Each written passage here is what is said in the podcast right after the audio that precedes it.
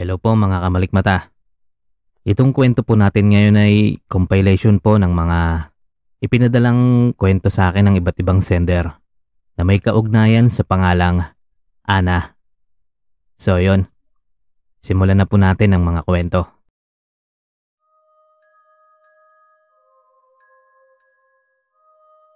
May mga tao tayong araw-araw na nakikita, nakakasama, nakakakwentuhan. Pero naniniwala rin akong bawat tao ay mayroong problema. Mga problema at emosyon na hindi basta-basta nakikita ng mga ordinaryong mata. Kumusta po kayo, Sir Van? Ako na naman ito, si Kriza. May kwento lang akong gustong ibahagi sa inyo. Naisipan ko lang ito dahil nangyari ito nitong nakaraang taon lang. Minsan itong naikwento ng kapatid ko sa akin. Noong minsan kaming nagkausap sa telepono. Tungkol ito sa kaibigan niyang si Ana. By the way, senior high school student na nga pala ang kapatid ko. Grade 12 na ito at graduating na rin. Ang pagkakasabi ng kapatid ko ay mabait daw talaga kung sa mabait si Ana. Masipag din daw ito pero mahina pagdating sa paaralan. Madalas daw ito kung mapagalitan ng mga guro dahil hindi agad nito magets ang mga lessons. At kung minsan pa nga ay hindi gumagawa ng mga proyektong ipinapagawa sa kanila. Noong naging kaibigan daw ito ng kapatid ko at napasama sa kanyang circle of friends, ay natulungan nila itong magpasa ng mga projects at mga activities on time. Kung minsan daw ay tinutulungan din nila ito sa mga lesson at mga assignments na hindi nito maintindihan. Kahit sino naman yatang mapasama sa kapatid ko ay sisipagin. Simula elementary kasi, ang kapatid ko ay talagang achiever na at hindi nawawala sa with honors. Kaya malaki ang tiwala ko sa kanyang makakapagtapos siya ng pag-aaral at magkakaroon ng maayos na trabaho kahit malayo ako sa kanya. Oo Sir Van, nasa probinsya kasi sila ni na mama at ako naman ay nandito sa Batangas at nag-aaral sa kolehiyo dahil nandito ang school na gusto kong pasukan. So ayun na nga, naging maayos daw pa unti-unti ang performance ni Ana sa school. Tumataas na rin daw ang mga grades nito at kahit nag-aalinlangan minsan ay nagpa-participate na raw ito sa mga recitations na dati ay hindi naman ito ginagawa. Napansin din daw ng mga guro ang improvements nito at sinabihan nito na ipagpatuloy lang yon para makahabol siya sa mayroong mga honor. Pero isang araw daw ay biglang nagbago ang lahat. Hindi na raw sumasama si Ana sa kanila at madalas daw ay mag-isa lang ito.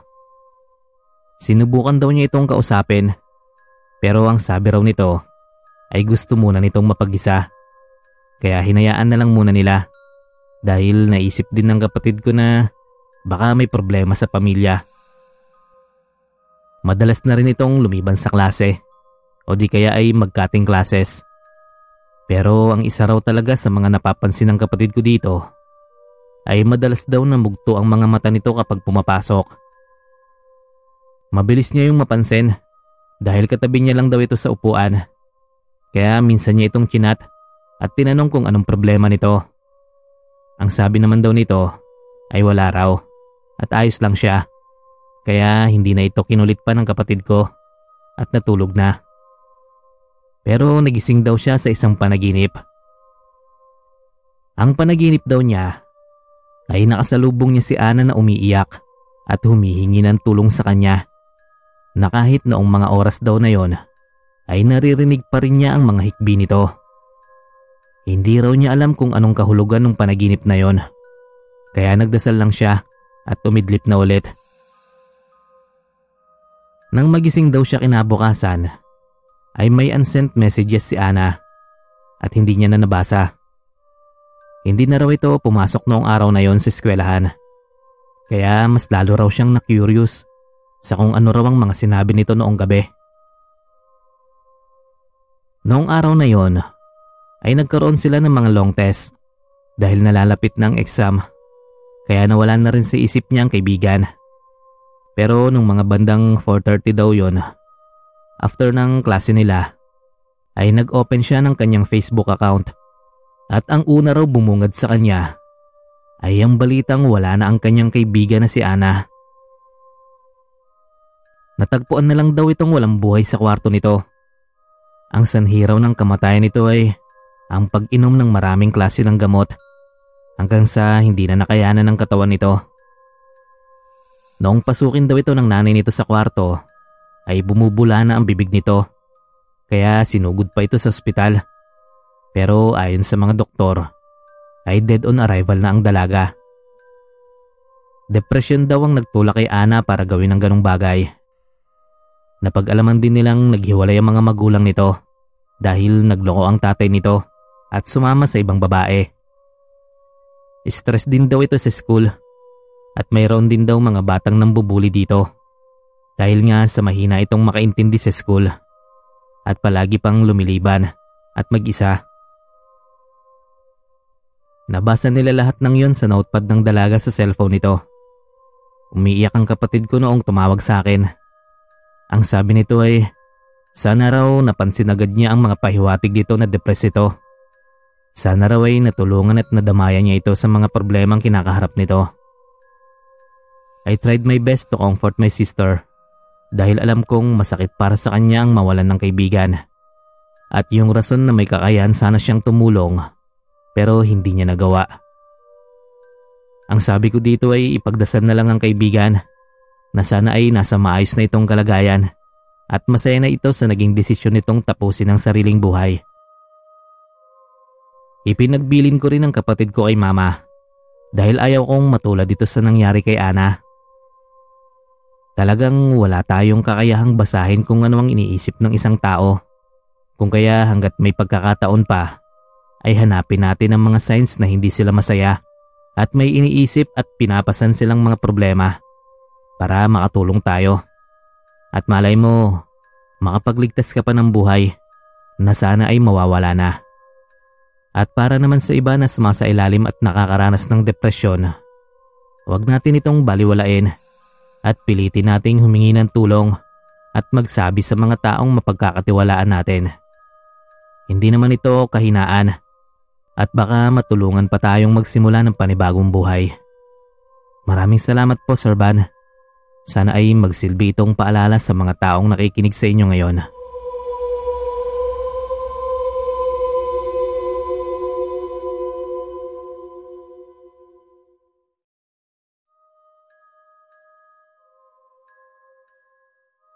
Malamig na umaga sa inyo, Sir Van.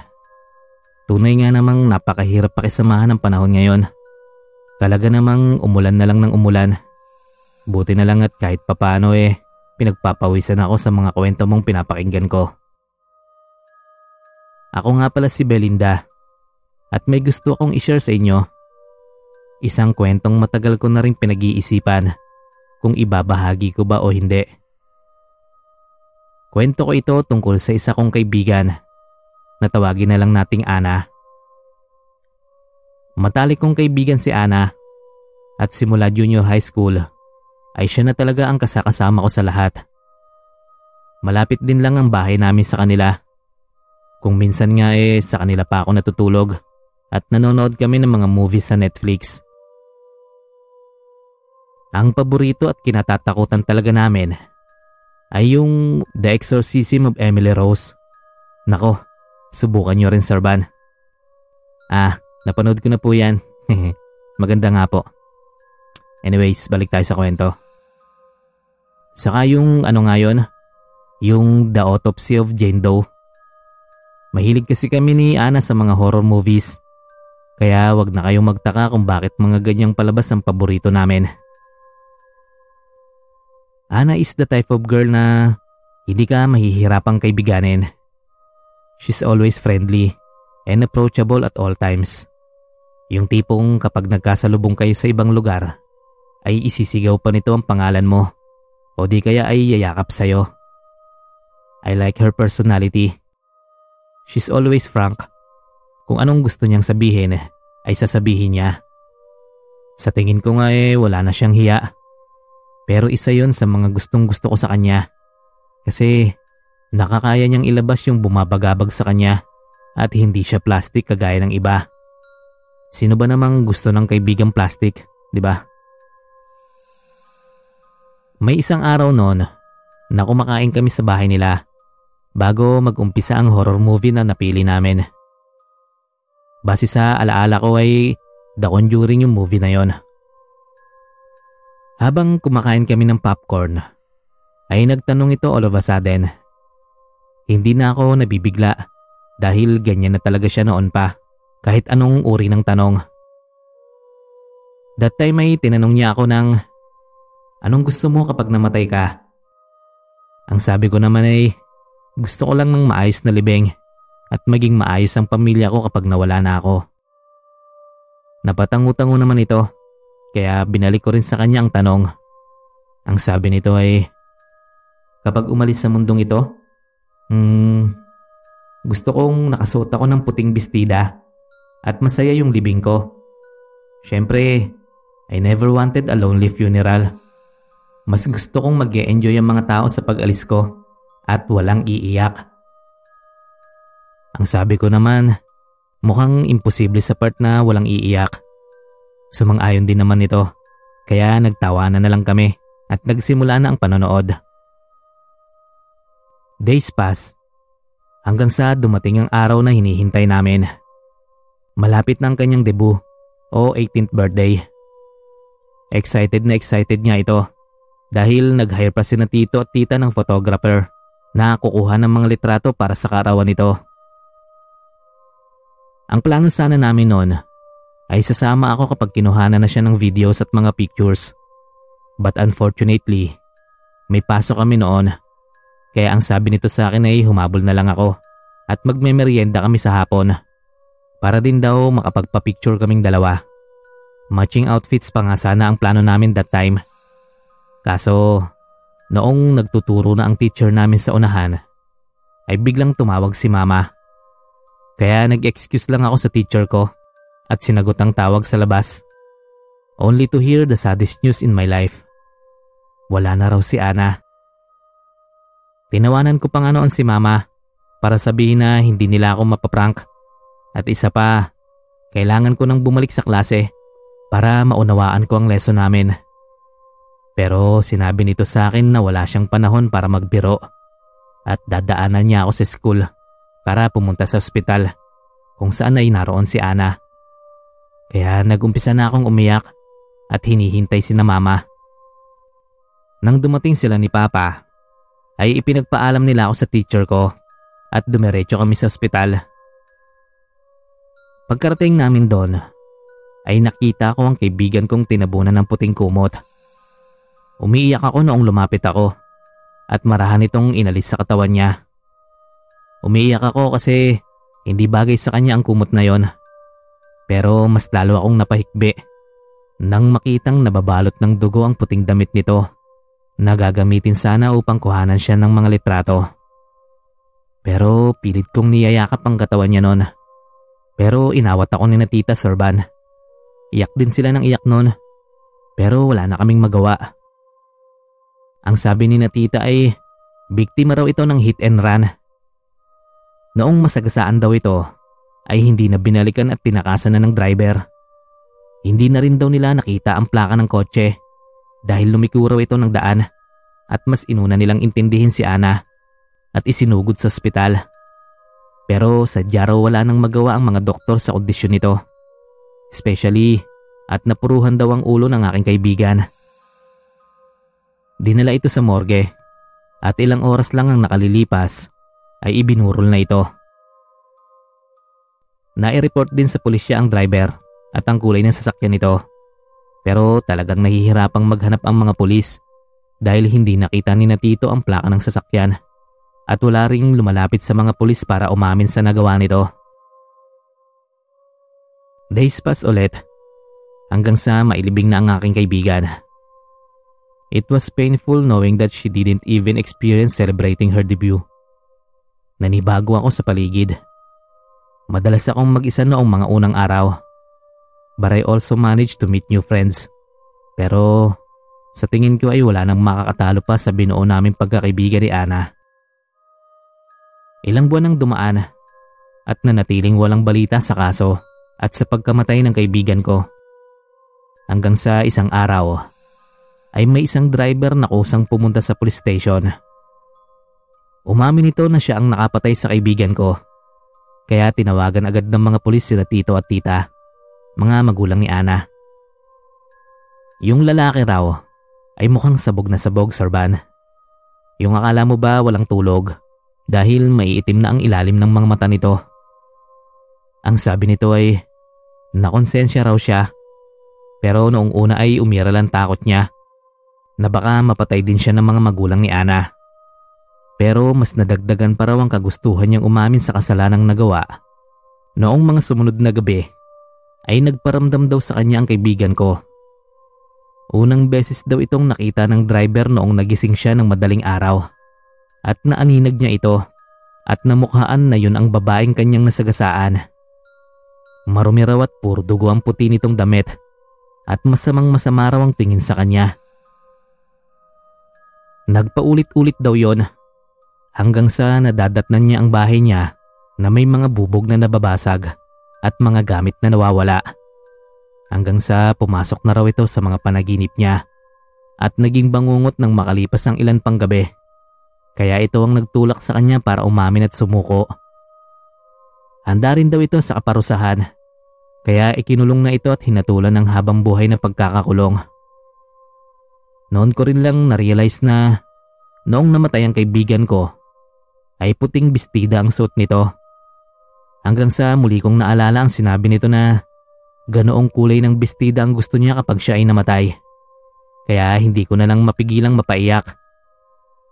Alam kong kahit papaano ay tahimik na ito dahil nakamit na niya ang hustisyang nararapat sa kanya.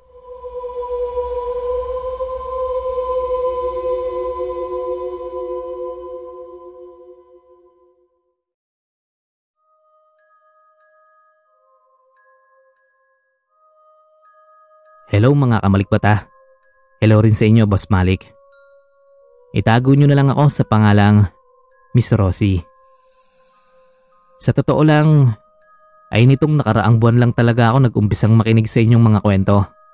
Dahil na-curious ako sa pinapanood palagi ng katrabaho ko na si Angeline. Palagi kasi itong tutok na tutok sa cellphone sa tuwing break time. Kaya nagtanong ako kung ano ang palagi niyang pinagkakaabalahan. At yun na nga, kaya isa na rin ako sa mga tagapakinig nyo ngayon.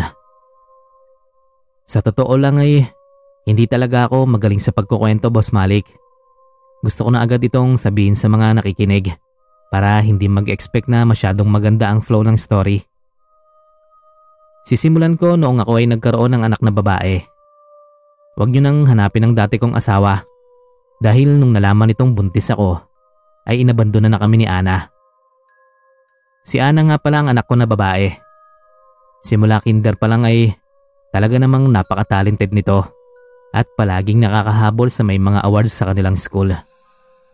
Pinagtsatsagaan ko talaga itong mapag-aral para maging maayos ang maging buhay nito sa future. Fast forward na agad dahil wala namang halos mahalagang nangyari noon. Ang anak ko na si Ana ay talagang mahiyain Boss Malik kahit palagi itong sumasali sa mga paligsahan sa school, ay talagang mahahalata mong hindi ito sanay makihalubilo sa ibang mga bata. Sa totoo lang ay mas gugustuhin pa nitong mag-isa kaysa makipaglaro at gumala kasama ang mga kakilala nito. Ano pa nga ba? Ay, oo, hindi rin pala sanay bumati sa akin si Ana. Pero sa tuwing Mother's Day at tuwing birthday ko, ay palagi itong may sorpresa sa akin pero para naman sa akin boss, wala akong pakialam sa mga regalo. Basta ang hinihintay ko lang ay sabihan ako nito ng mahal kita mama. O di kaya ay I love you mama. Para kasi sa akin ay mas importante yon kaysa sa lahat. Pero dumaan ang mga taon ay wala talaga. Habang tumatagal nga ay mas lalo itong nagiging ano ba yon? Introvert ba ang tawag doon boss? Yung gusto lang palaging mapag-isa at manatili sa kanilang comfort zone. Kaya ang ginagawa ko, sa halip na siya ang magsabi ng I love you sa akin, ay ako ang nagsasabi nito.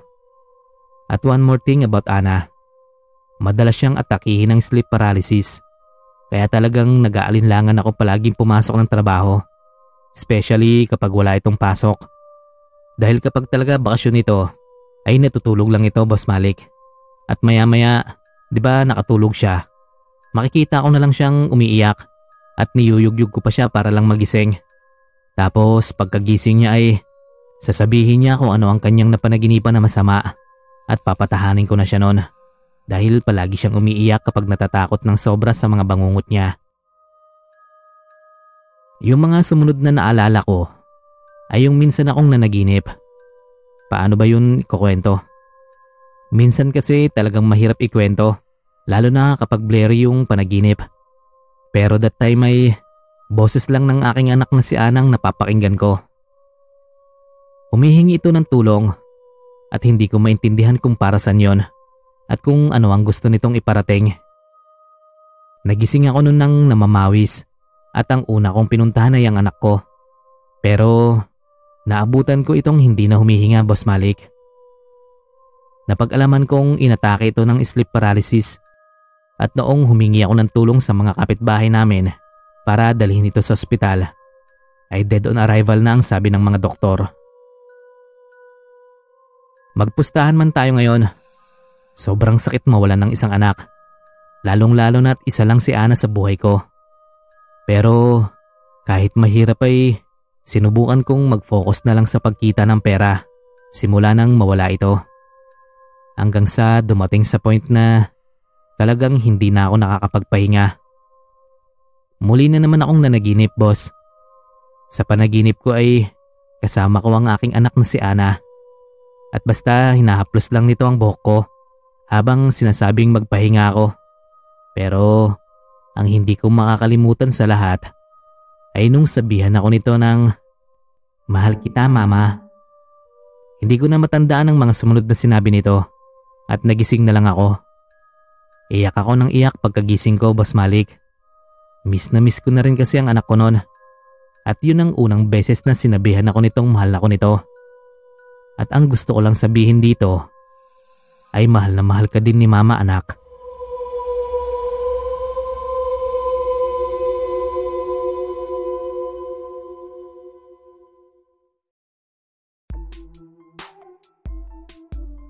Yo, hello po mga kamalikmata.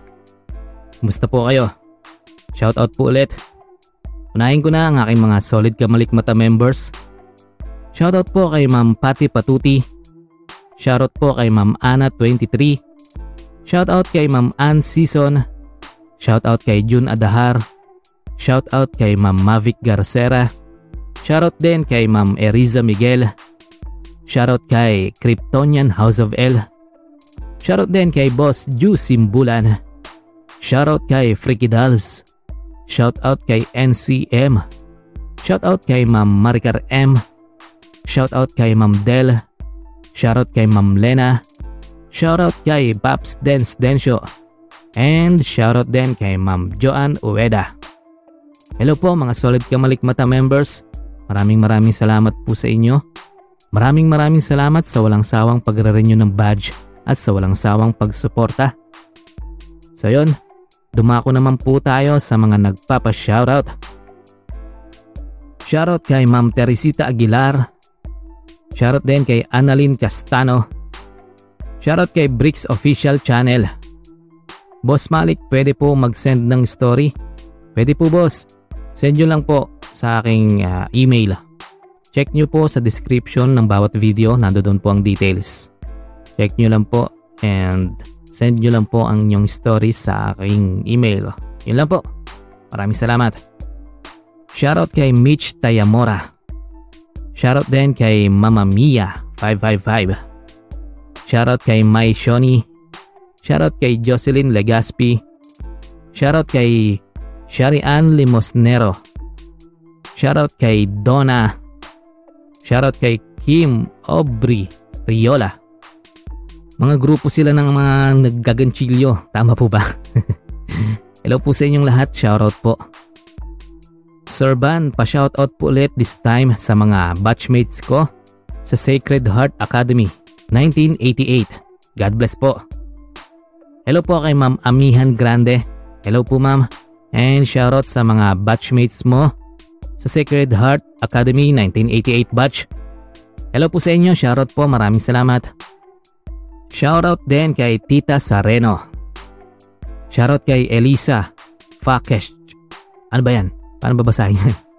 Fakesh. Elisa Fakesh. Yun, shoutout sa'yo. Shoutout din kay Kyozay Sir4. Shoutout din kay Janet Sabado. Shoutout kay Manuel Esquejo. Shoutout din kay Uragon Horror Stories. Oy, boss, shoutout sa'yo. Hello po mga kamalikmata, subscribe po kayo kay Uragon Horror Stories. Mukhang nagkukwento rin po siya ng mga nakakatakot. Suportahan po natin. Pa-shoutout sir sa kapatid ko, Treasure from Binangonan Rizal. Avid listener niyo po siya. Sabi ni Gaming Station. Hello, shoutout po kay Treasure from Binangonan Rizal. Salamat po. Shoutout din kay Boss Jaymar Belarmino. Shoutout po John Ray Bulkerin, Iloilo. Shoutout kay John Ereve. At shoutout din sa Family Ereve na taga Nasugbu, Batangas. Shoutout po sa inyong lahat. Maraming salamat po. Shoutout kay Ma'am Eden Kaalim. Shoutout kay Ichigo. Shoutout kay Lady Sparrow Taurus. Shoutout din kay Dolomite TV. Shoutout din kay Lailani Gervasio. Good morning po, pa-shoutout naman from Caloocan City. New subscriber niyo po ako, salamat. Shoutout kay Fabe Marshall and Guerrero. Hello po, maraming salamat po sa pag-subscribe. Enjoy listening po. Shoutout kay Maribel Frihiliana. Hello daw sa lahat ng mga students ni Ma'am Amihan Grande sa Santa Cruz Integrated National High School. Hello po sa inyong lahat. Shoutout po. Shoutout din kay Ma'am Hondrade Eve. The best Tagalog horror story channel talaga ang Malikmata and Creepypasta. Sarap sa tenga pakinggan ang boses nyo. God bless po sa inyo. Like and share po natin ang YouTube channel nila. Don't skip ads Thank you para tuloy-tuloy lang tayo makapakinig ng magagandang story at makatulong na rin. Uy, maraming maraming salamat po kay Sit Cruz. Shoutout sa iyo, maraming salamat. Shoutout din kay Rina Sabu. Good afternoon, Sir Ban. Mula mag-subscribe po ako sa inyo, ay wala po kaming pinalalampas na story uploads nyo. Napakagaling nyo po. Uy, maraming salamat po. Babati na lang po sa Mama Sheila, Kuya Carl at Ate Ira ko. Salamat po. Shoutout po kay Kay Ann Valerio. Shoutout din kay Mama Sheila, kay Kuya Carl at kay Ate Ira. Salamat po sa inyong lahat. Shoutout po. Pag wala pang upload si Sir Neb, dito ako sa Malikmata Sorba nakikinig. Hehe. Salamat po Ma'am Josefina. Shoutout po. Late na naman but done listening now Sir Ban. Pa-shoutout naman po ulit at sa misis ko na si Almi Rose na lagi kong kasama while listening in your channel. Thank you sir and God bless. Shoutout po kay Siron Trinidad and kay misis na si Ma'am Almi Rose. Shoutout po sa inyo. Maraming salamat po. Hello po, new listener po ako. At matik na po na palagi po ako nagla-like ng mga video na pinapanood at pinapakinggan ko sir. More power po sa channel mo. Maraming salamat kay Lizelle Blas. Shoutout sa'yo. Shoutout kay Cheese. Shoutout kay Daniela Caranza. Shoutout kay Mary Asilar. Hi Sir Ban, pa-shoutout naman from Iloilo City. God bless. Shoutout kay Ma'am Ellen Rose Malte from Iloilo. Shoutout din kay Ma'am Dimples Yumi. Shoutout din kay Sel Losing from Pampanga. Good morning pa shoutout po. Zid Ratlook by Daddy EA. Nakikinig habang nagpapapogi ng tambucho ng motor. Behehehe. Shoutout kay Daddy EA at sa Zid Ratlook. Shoutout po sa inyo. Maraming salamat. Shoutout din kay Marites de Guzman. Shoutout kay Venom 37. And shoutout kay Mr. Calls. So ayun mga kamalikmata hanggang dito na lang po muna. Maraming maraming maraming maraming salamat po sa inyo sa inyong walang sawang pakikinig. And muli, ako po si Van. Ako po ay lubos na nagpapasalamat sa inyong lahat. Hanggang dito na lang po muna. And I thank you. Ciao.